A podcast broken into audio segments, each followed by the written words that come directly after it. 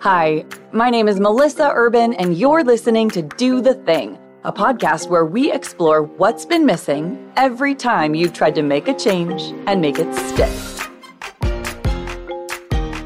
Today, my guest is Michelle Tam, pronouns she, her. She's the creator of the Saveur award winning food blog Nom Nom Paleo.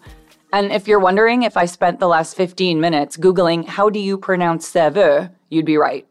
After leaving her job as a night shift pharmacist to found her blog, Michelle went on to author two New York Times bestselling cookbooks and produced a Webby award winning cooking app with her husband, Henry Fong. She's also been a good friend of mine since 2009, when paleo meant eating like a caveman and making your own mayo was a regular occurrence.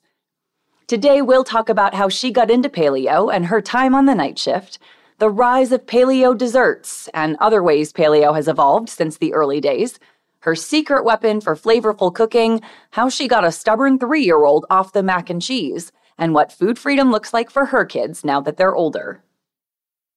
Okay, Michelle Tam, Nom Nom Paleo, welcome to Do the Thing. Oh, I'm so excited to be here. And I'm so I, excited to talk to you. Thank you. I'm excited to talk to you too. The last time I saw you was at Expo West when you were off doing your like reporting thing and your blogging thing and you were talking to all these fancy brands. And I feel like you ran around during that show as much as I did. I just ran around and I just tasted samples. And I, I pretended that I was trying to do research on stuff, but yeah. really it was just to snag samples. I leave that show and I'm like, somebody get me a vegetable, please. I know, I know, right? It's supposed to be like all this healthy, organic stuff, and I'm just gravitating towards all the grain free brownies and chocolate cake. so much chocolate. Everything has CBD. Anyway, that's like yeah. a whole nother episode, I think. Um, I at the top of every episode, I ask all my guests, what's your thing? So my thing is to teach people shortcuts to deliciousness with uh, time tested recipes that work the first time. I've got step by step pictures, cartoons, butt jokes, just anything to kind of encourage people to get back in the kitchen. Did you say butt jokes? I did. Because you have two boys. uh, yeah, our, our, our, cookbook actually has a butt joke in it. Yeah. So now I could say, yeah, there's a butt joke. There's a poo yeah. emoji in our cookbook. Yes, my my son is six, so toilet humor, you know, exceeds all. it never it never ends. It just begins there and it gets worse. I can't wait. Your foray into paleo, you like came in a little bit kicking and screaming. I have heard this story before, but tell us how you first got into paleo back in like was it 2009? Yeah, I think 2010. Um, you know, my husband and I were both new parents, but our kids were finally kind of sleeping through the night. And we looked at each other and like, oh, we got to start exercising and getting back in shape.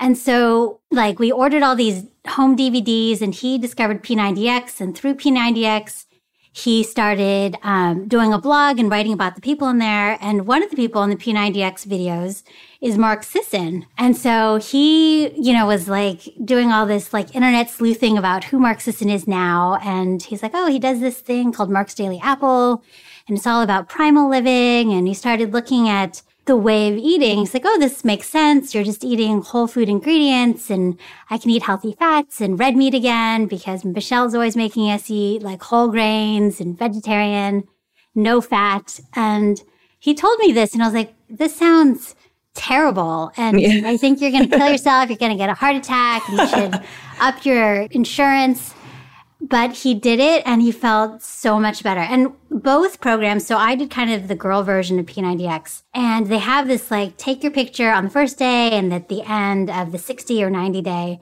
And he looked great. He's like, Oh, look at my six pack and I have so much energy. And I looked and felt worse after because I think I was exercising so much mm-hmm. that I was just hungry all the time. And then I was like, hmm, I guess I'll just try what you're doing. And when I did, I just felt so much better. Like I felt like I w- had been living in the matrix. Yeah. And I was like, oh, oh my gosh, like all of the stuff that I felt my whole life, like my joint pain and my GI stuff. And I worked nights and I thought I was just narcoleptic all the time. And it all kind of went away. And I was like, oh, all you have to do is change what you eat. And I need to tell everybody. Um, and my sister like pulled me aside one day and said, "You know, I'm really happy that you feel better, but you're super annoying. um, so can you tone it down?" And so I was like, "Oh, okay. Um, I guess I'll just put it on the internet." And Henry was like, "Oh, you want to start like a food blog?" I'm like, "Yes." Yeah. I'm going to call it Nom Nom Paleo. And so then he created a Tumblr blog for me. And that's how I started. That's incredible. And I think it's so funny that Henry started eating this way, but like wasn't proselytizing. He wasn't mm-hmm. saying, Oh, you have to do this or like you should try it. He was just like leading by quiet example. And then you got into it and you were like, now I need to start a blog and tell everybody. yeah. Like I, and he also, I think knows how to get me to do something. Like he, I have to think it's my own idea. yes. Yeah. Before I'll do it. And I, and I think that's just how I am. I'm someone when I discover something like, Oh, I have to tell everybody like this is like the secret that everybody needs to know about. That's how things are for me. I mean, when you go from feeling like you were feeling, especially working the night shift and having two young kids, to feeling like, oh my gosh, I didn't know I could feel this good, you kind of want to tell everybody. Like that's really the paleo or whole 30 experience or primal totally. experience. So do you know how I found you? This is a really funny story. I don't know if we ever even told you this. Melissa, Mel Joulwan and I were talking, mm-hmm. but when she was thinking about rebranding the clothes make the girl and we were kicking idea names around for her. And she was like, I think I want to call myself paleo nom noms.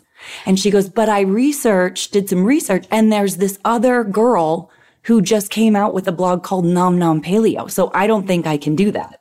And I was like, oh my gosh, who's this Nom Nom Paleo person? And that's how we found you. That's so funny. it is, it is. And but, what's funny is you guys are all kind of the original, like, so Mark Sisson, Robb Wolf, you, Melissa Joulwan, the Primal Palette, you know, yeah. couple, those were the original people that I discovered. Um, and so I always think of you guys as like, you know, the yeah. people who gave birth to me.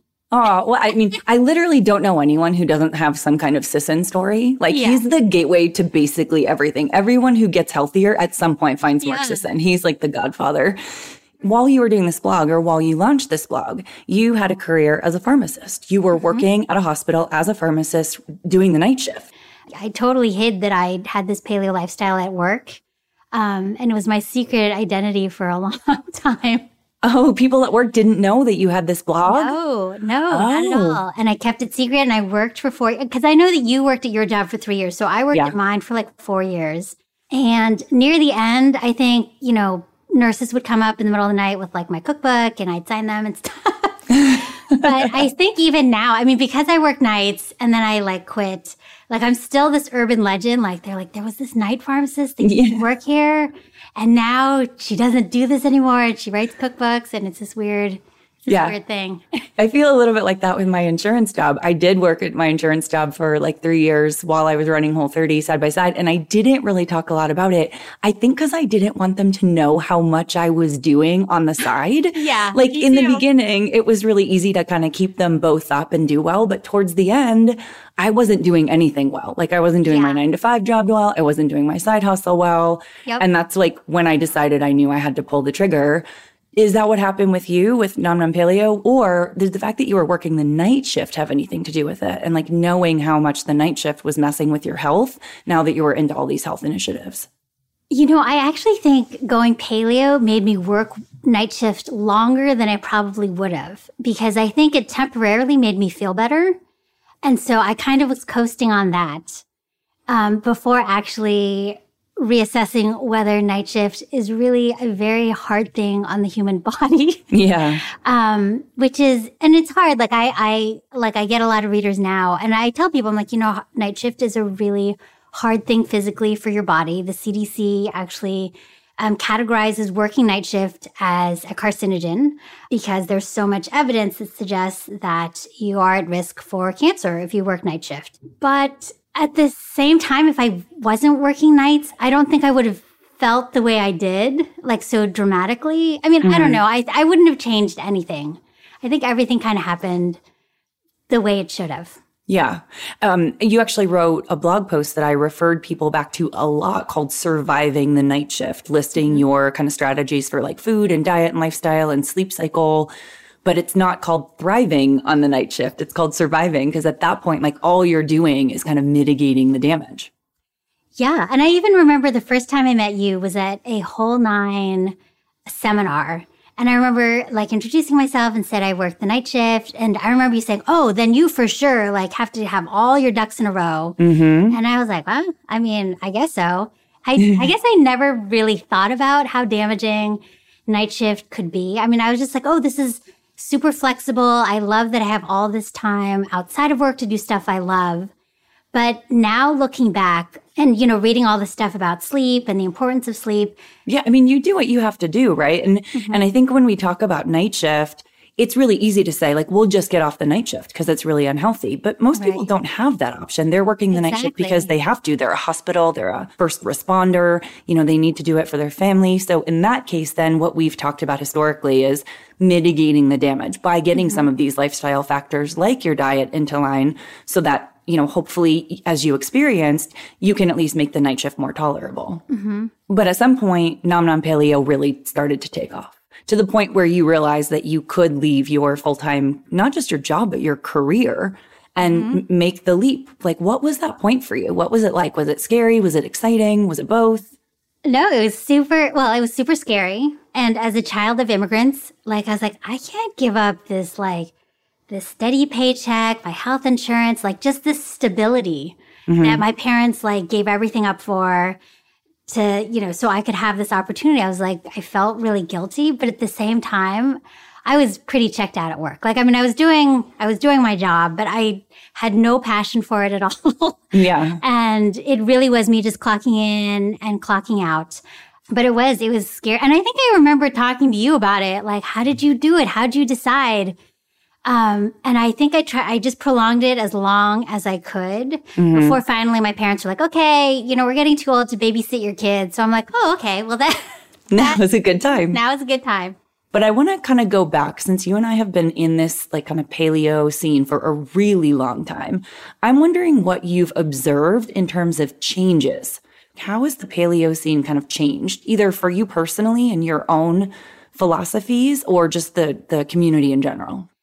Well, I definitely think people were a lot more rigid um, at the beginning and it was all about like eating perfectly paleo and you know potatoes aren't paleo and how dare you suggest that you could potentially eat bean sprouts or you know like stuff yes. like that which i think is lean meats. Yes, yeah. Yes, yes. lean meats. I know. You know, remember back in the day how everything was based on like evolution and what our paleo ancestors yeah. may or may not have eaten. And now it's kind of like, no, it's like an anti-inflammatory diet because we're like yeah. leaving out foods that are kind of commonly problematic. Yes. For me, I, I just have a way more laid back kind of approach to it. Like I think figuring out that whole foods make you feel better is awesome, but I think people just need to realize they have to cook and it has to be sustainable and enjoyable. And so those, that's what I try to encourage people to do and to recognize like how food really does affect them. Cause I think I never thought about it. I just mm-hmm. ate what people told me was healthy. And I didn't think, oh, maybe feeling uh, like this an hour after eating could be related to crappy food I had, you know, right. teaching people that they have the power to change things. Yeah. I definitely observed and I appreciate so much about you and about like Danielle that we're so much less dogmatic about it now. That I think from a really big picture perspective, like you said, it's about making people aware of how the food they eat affects them, teaching them how to cook, getting them to eat real food, and like let's not be so um, you know, black and white about it all. Totally. And I think just being super rigid about it scares people off. Um, and so they'll never try. They're like, oh, you know, it sounds kind of interesting, but I could never do it because I can't eat this. Yeah. I'm like, no, that's not that's not how right. you should look about it. Like, you know, it's all it's all about food freedom. So when you came up with food freedom, I'm like, yes, it is totally about food freedom. But yes. after you figured out what works for you. Yes, I realized that after I said it, the irony of the Whole 30 co-founder saying, let's not be so rigid about it, because the Whole 30 is a very black and white program, but it's only designed to be a 30 day self experiment. Right. After that, you're supposed to apply what you've learned and, you know, apply it in the context that works the best for you. And that is your food freedom. Um, when we first started all of this, there wasn't really a big paleo desserts scene. Like that kind of didn't roll in for about like maybe a year or so after we kind of got up and running. And yeah, I'm curious. I think it was like 2012 ish is when they had like peak paleo dessert.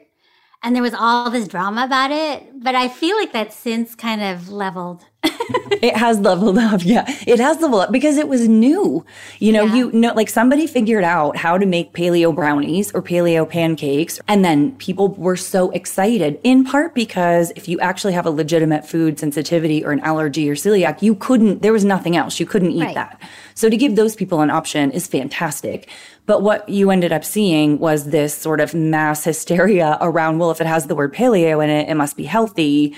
And then there's all this re-education we had to do around like, okay, just because it says paleo doesn't mean it's good for you. No, totally. Like I think it's like the whole like unhealthy vegan that can have like Fritos and all sorts of other stuff because it's technically vegan, but it's Yeah. not healthy. I know. But we've seen this with other stuff too, right? Remember bacon? Remember Oh, when yeah. like everyone was just eating like pounds of bacon? well, what's funny is I think with paleo, because paleo is no longer kind of the hot new diet. Like I see it now with keto. Like there's keto bagels and cakes and all this Yes, stuff. Like, yes. Oh, they're going through that cycle too. yes, yeah. it's almost like we're sitting on the porch sipping tea, like bless. You guys will figure it out. It'll all work out. Tell me a little bit about the recipes that you create with the paleo framework. So the recipes that I create are always umami packed, which is the it's the taste that's not like salt, bitter, sweet, and sour. It's just savoriness. But once you figure out which ingredients actually impart that, you just throw that into your recipes and your food will just taste exponentially better. Um, and most of my recipes um, are stuff that I've eaten before because I love to eat way more than I love to cook. And so I'm always looking for shortcuts. Like my avatar of who cooks my food is someone who's just like me, who loves food but doesn't want to waste their time getting to something delicious. Yeah. And so that's why we try to have step by step pictures for all of the recipes and everything we do. And we have little cartoons and it's, you know, whimsical and encouraging. And it's, you know, and I encourage people to just keep on practicing because cooking is a skill. And the more you do it, the better you get and the more confident you get. I feel like people forget that cooking really is kind of a basic life skill that they mm-hmm. should be practicing. Yeah, it's so funny. I, I hear from so many people that a paleo framework or the Whole 30 taught them how to cook. And I have a good friend here in Salt Lake City who, like, I don't know, we were hanging out one night and he was like, Oh, I, I am doing the Whole 30 and I used my oven for the first time in five years. And I was like, What? And he was like, I use my oven. I like don't cook. And I was like, But how do you eat? And I think we forget because, of course, I didn't cook for myself until you know, I started paying attention to what I ate. There's like microwave stuff, there's fast food stuff, there's delivery, there's takeout. Um, that is just such a basic fundamental. However, when I look at your recipes, they look fancy, but you actually cook and eat very simply. My most popular recipes are like three ingredients. Yeah, yeah. Kalua pig, which people think is so fancy. It literally is pork shoulder, I know. um, salt, bacon, and maybe garlic if you want to be fancy. Just throw it in and it comes out and it's amazing. Or crackling chicken literally is bone in, skin on chicken thighs. I cut out the bone, I flatten it, I add some salt. You can add extra seasoning if you want, and you fry it or throw it in the air fryer. And everyone's like, oh, it's so amazing. I'm like, really? Because it's not really a recipe, but okay. Like, But those are the best. I remember the first time I had Kalua pig, we made it at my sister's in San Diego. And then the key for me is we take it out of the crock pot and broil it like in a single layer just for a few minutes so it gets a little crispy. Yeah. We ate it with every single meal in every combination you could possibly think of. It's so simple and it's so delicious. You're also making a whole bunch of meat at once, mm-hmm. which means you can take that and recycle it into a bunch of different meals in a few different ways so that you're not bored. Yeah, I, I tell people to embrace the leftover makeover. Like if mm-hmm. you have some protein, like you can just put it in so many different things. You can make a frittata, you can throw it on a salad, you can make an omelet, you can do like a stir fry with it, you can make lettuce tacos. They're just, you know, the world is your oyster if you just have extra emergency protein. Totally true. And you're a big fan, as I am, of eating like meat for breakfast, non traditional meal ones, where it's not like eggs, you're eating like steak or leftover pork. Right. And you know, this is something that was like a total epiphany when I, you know, discovered the whole 30 and paleo. I was like, I don't have to eat like toast and cereal for breakfast. Yes, like this yeah. is so weird, you know? And And it is just so much more satiating, and I can think better in the morning. And it seems weird because I think everybody's ingrained to the kind of the traditional American breakfast, but I, it was a game changer. And the fact that I could just eat last night's leftovers and Yeah. breakfast would be ready in three minutes was like, oh, I know. amazing. It is scientifically proven that you can put an egg on anything. So you can also just make take whatever protein you had last night and crack a fried egg over it and call it good. It makes it look fancy. I even have like a fancy egg pan now for Instagram. I Ooh, know. fancy, yeah. I know. I had to step up my game.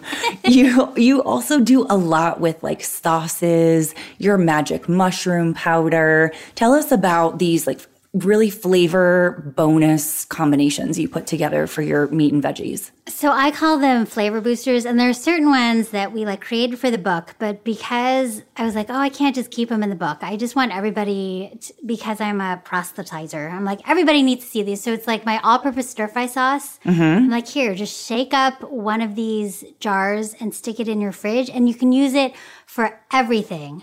Um, and so I, I literally have a post called How to Use All Purpose Stir Fry Sauce.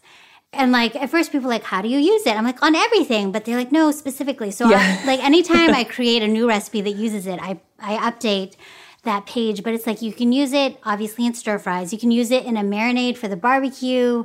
You can use it as the braising liquid in an instant pot stew. It can be used as a salad dressing.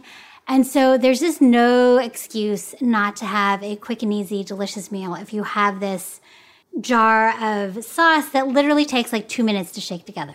Yes. And your magic mushroom powder, you can make it at home, but can't you also buy it in Whole Foods now? You, you can buy it in Yeah. Whole Foods, and Uh-huh. it's also it's also umami packed because it's mostly porcini mushrooms and some salt and some herbs. But you just sprinkle it on. Even if you don't like mushrooms, it exponentially increases the deliciousness of all your meals. Yeah, I totally agree. It was so fun to walk into Whole Foods and see a stack on the meat counter of your smiling little pigtailed face. And I thought, I know her. See, that's why I have a cartoon. I'm like, oh, I'll forever be young and have Yeah. black hair. I have a bunch of people in my DMs who wanted to know the best way to balance cooking for your family and work and home tasks. And we already talked about how you kind of cook simply and prepare, but do you have some more concrete, maybe some meal planning tips for busy working parents? I definitely think that cleaning should be outsourced to someone else. Like I can't clean and cook. Like if someone else is eating your food, they should help you clean. That's oh, I love one. that. Isn't that why you have kids?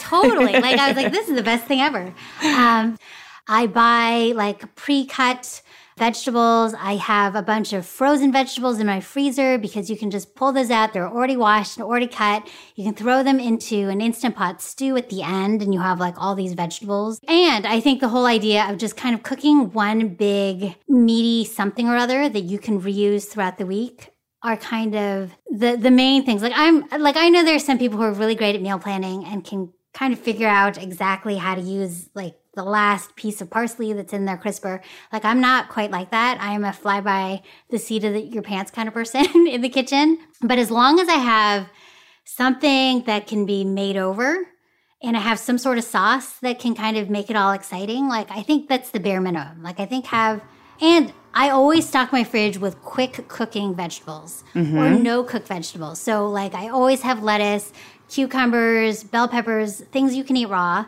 and then um, greens that are super fast and easy to cook, like asparagus or you know leafy greens. At the same time, I love variety. So if I were stuck eating the same thing every day, I think I would die. but there are definitely certain dishes that my family loves, and I know if I make them all the time, they're totally happy. And that is like my crackling chicken, which I discovered you can make mess free in an air fryer. Um, and basically, any roast chicken that has like a tasty marinade on it, my family loves, and they love roast broccoli and stir fried cauliflower rice are probably kind of the main easy things that I throw together. with your kids, you, Henry got on board with this paleo style diet. Then you got on board with this style diet. When did you bring the kids into the picture? Like, how did you transition them? Henry and I went paleo when Ollie was three and Owen was six. And then I think maybe a year into me blogging, everyone kept on asking me how I fed my kids. And I was like, this blog is not about my kids, it's about me and how I feed myself. but it really was just me avoiding it because I was like, shoot, how do I feed my kids? And why is it that I won't eat their leftovers? Right. And so that's when we decided, okay, no, we're going to get the whole family on board. Um, and I don't want to be a short order cook and cook different things. So I will cook one meal, but it should be family friendly, meaning everyone will eat whatever we're eating and won't complain, hopefully. But it was hard. Like my older son is a people pleaser. And he, as soon as we kind of said, this is the way we're going to do it, he's like, okay. And he like cleaned his plate. But my younger son was like, what? What happened mm-hmm. to my mac and cheese and my nuggets and right. all this yummy stuff? Like, and one day when I was working nights and I was like sleeping during the day, Henry was like, okay, I'm going to be in charge of converting Ollie. And so he told Ollie, he's like, this is my house and you live here as part of our family, so you're going to eat what I give you. And this is the new stuff we're going to give you. And literally, Ollie said, Fine, then I'm not living here anymore. And he like walked outside and slammed the door. Yes. And so Henry was like, Hmm, maybe this isn't going to work. And so I think he actually let him do kind of a hunger strike, like till the end of the day. But then he felt so guilty he's like, okay, we got to figure out something else. So when I finally woke up in the evening, we're like, okay, how about we do this compromise where we know Ollie loves roasted broccoli and scrambled eggs. We'll just give him scrambled eggs and roasted broccoli as a default meal because it doesn't take that much out of me to make those things. Um, and eventually he'll grow tired of it. And that's what we did. And he did eventually grow tired of it. And now he eats what we eat. yeah. I, what I like about your story is that it illustrates that because people ask me all the time, how do you transition your kid? And I don't really have any street cred in this area because my son has eaten like this from day one. So I, I didn't have so to. Lucky. I know, kind, well, kind of, but now we're facing different issues because he's in school and now he knows what a Dorito is. But so we're dealing with different challenges now, but it just goes to show that when it comes to kids, you have to take your kids' personality and temperament into account. Mm-hmm. Some kids, you can just flip the switch and say, this is how it is. And with others, you have to ease them in. Maybe there's like a slow roll process. So, and I want to be 100% clear. It's not like my kids are 100% paleo all the time. In fact, I'm not 100% paleo. Of course. I'm glad that you brought that up though, because I always assume that people know that I'm not whole 30 or paleo all the mm-hmm. time, but I really do. It bears repeating over and over because yeah. I still have people now who are asking me like, Oh, do you eat a whole 30 all the time? And I'm like, no. Well, what I think is so funny is I remember how Tortilla Gate was such a big deal. I do. Oh my gosh, Tortilla Gate. That was like 2012. We were in Mexico. I, I ate a corn tortilla. I thought the I world was going to explode. I know. but I actually don't feel like people are like that anymore. Like, no. If anything, now they're like, oh, thank God you don't eat it like this all the time. like, mm-hmm. like, okay. Well, I think, you know, that was the whole point of like wanting to bring food freedom into an actual cohesive plan because the focus was on the whole 30 for such a long time. But like the whole 30 is just a stepping point. You ever did. Thank it's you. Like food freedom. It's my yeah. food freedom. Okay, so your kids aren't paleo all the time. How do they eat when they're at home and then when they're not at home? Because they're older now.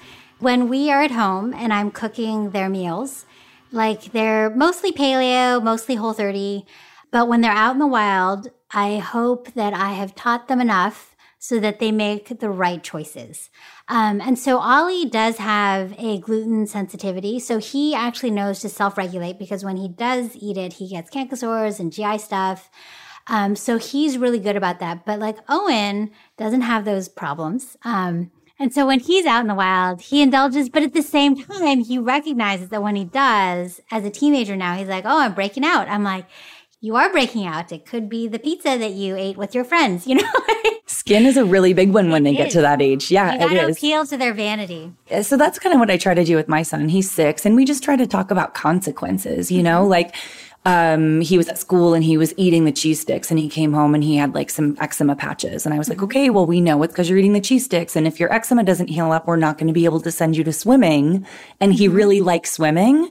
So that's a way that we can make that connection. Or, you know, he'll eat some sugary stuff, which we don't really do for him at home, and he'll have a temper tantrum. And we mm-hmm. really draw that association between like, hey, remember when you ate this for a snack and you had a temper tantrum and you had to go to bed early? You know, he'll now look in the pantry and say, like, this has too much sugar. I don't want to be cranky. And I yeah. feel like that's like a huge win. Yes, and we do the same thing. And at first we were like, I don't know if this is working because we would instead of saying like, no, you can't have this. We're like, well, remember when you had this or you just ate this and now like 2 hours later you're all cranky and tired. Mm-hmm. Um, or you saw your friend, you know, have this meltdown and you saw what, you know, they were eating all these sugary snacks. Um, but you don't feel that way right now. And so there were all these things that we we're like, oh, who knows if this is working. Mm-hmm. But now I actually do think like some of it has sunk in. And obviously, they're going to try to kind of exert their individuality and their autonomy. But I think you'd be surprised. I had someone ask me once, like, oh, is your kid the weird kid at school? And I was like, it's so interesting that because my kid eats real food at lunch, you're calling him weird. Like, that's yeah. definitely something we have to change or something we're working to change.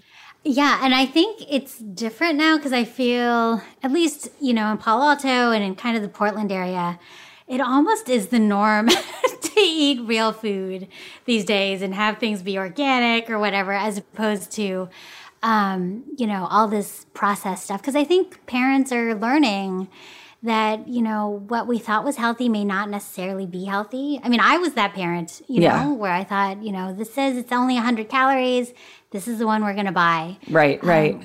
and I think it's so easy to be in this bubble of kind mm-hmm. of, of privilege, right? Yes. Um, where you have the choice to buy, you know, the grass fed or, you know, whatever the perfectly ethical way to eat is. And that's not the reality. Mm-hmm. Um, initially, like, I was down deep in that tunnel, but I think now I'm like, no, I have to try to reach out and, um, you know, figure out how it's easier for people to eat this way when they don't have all the resources that I have. And that's why I think it's so amazing that you're partnering with stuff like Walmart and other things that are making it way more accessible to a wide range of um, people. I mean, when your first question, like, well, how do you think paleo's changed? I think that's another big thing for me that has changed. Like, I do want it to be something that everybody can do and not just people with the resources. Yeah. I, you know, in the beginning, we were all bootstrapping it because there weren't convenience products. So we were making our own mayo and making our own salad dressing. And like my emergency food when I would be like on a hike or on an airplane was deli meat or hard boiled mm-hmm. eggs. And it was really cost effective. It still is more cost effective. And then all of these convenience foods started rolling out and it's, it's wonderful for people who have more money than time. Being able to buy mm-hmm. your own mayo or buy your own whole 30 approved salad dressing is awesome. But I realized about two years ago that we had swung so far that way that we were leaving people out of the equation who didn't have mm-hmm. access to a Whole Foods, who didn't have the privilege. We have tried to go back and revisit some of our resources and recommendations and partnerships to because the whole point of the whole 30 like the program is free. We want everyone who wants to be able to do it to have access to it. But in order to do that we have to actually make it accessible. Right. Yeah. No i totally agree well, on that note, this has been a really fantastic conversation.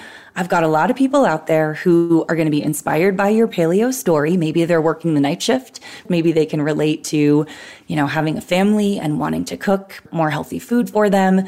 So at the end of every episode, I'll ask, what is one piece of advice you could give to someone who is ready to do the paleo thing?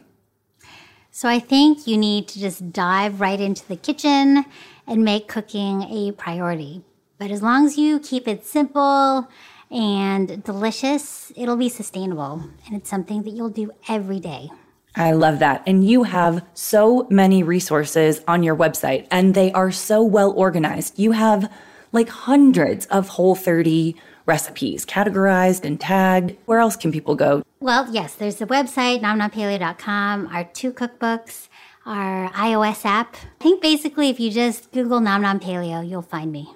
Absolutely. Your app is also fantastic, by the way. There's so many fantastic, like step by steps. There's pictures and tutorials. So if you're not sure how to flatten the chicken, it shows you how, and it even gives you a pre programmed shopping list. Well, thank you. I love it. I was one of the beta testers, and it's still fantastic. Michelle Tam, Nom Nom Paleo, thank you so much for joining me today on Do the Thing. I've loved our talk. Me too. That was such a fun conversation with Michelle. It really makes a difference when my guest is someone I know so well and I've been friends with for such a long time. In fact, after we signed off and I officially thanked her, we stayed on the line and we just had this really organic, authentic, fun conversation about the parallels between what we're seeing in keto land and what we saw in paleo nine years ago. And she reminded me of Tortilla Gate, which was this really funny situation where way back in 2012, I think, I was in Mexico and I took a picture um, eating a chicken taco in a corn tortilla and people on social media lost their mind. And it was because the concept of food freedom hadn't been introduced yet. There was no like book. People assumed that I ate whole 30 all the time. So to see me in Mexico eating a corn tortilla, you would think that like I had just kicked a kitten. So I had to spend a ton of time explaining how the whole 30 wasn't the whole 365 and what I do outside of the whole 30 and how I make good food decisions. And that was actually really the birth of this concept of food freedom. I had to find a way to talk about life after your whole 30 in a concrete way that made sense. The conversation we had after we signed off was so fun that I said to Chuck, my producer, did we get that? Because if we got that, I want to work it into the episode. And that's exactly what we did. So I'm really happy you got to hear that little snapshot of two friends chatting.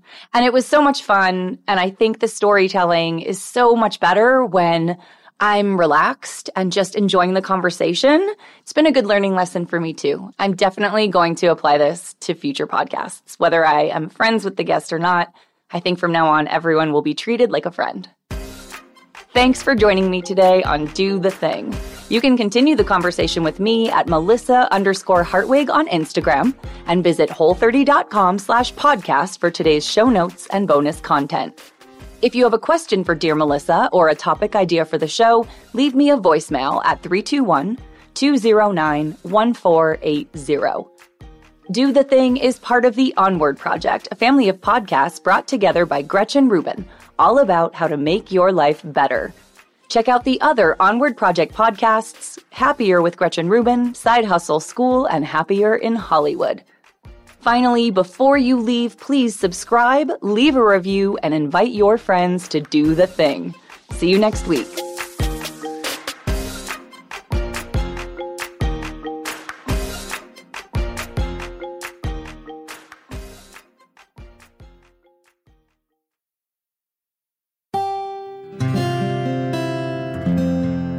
from the Onward Project.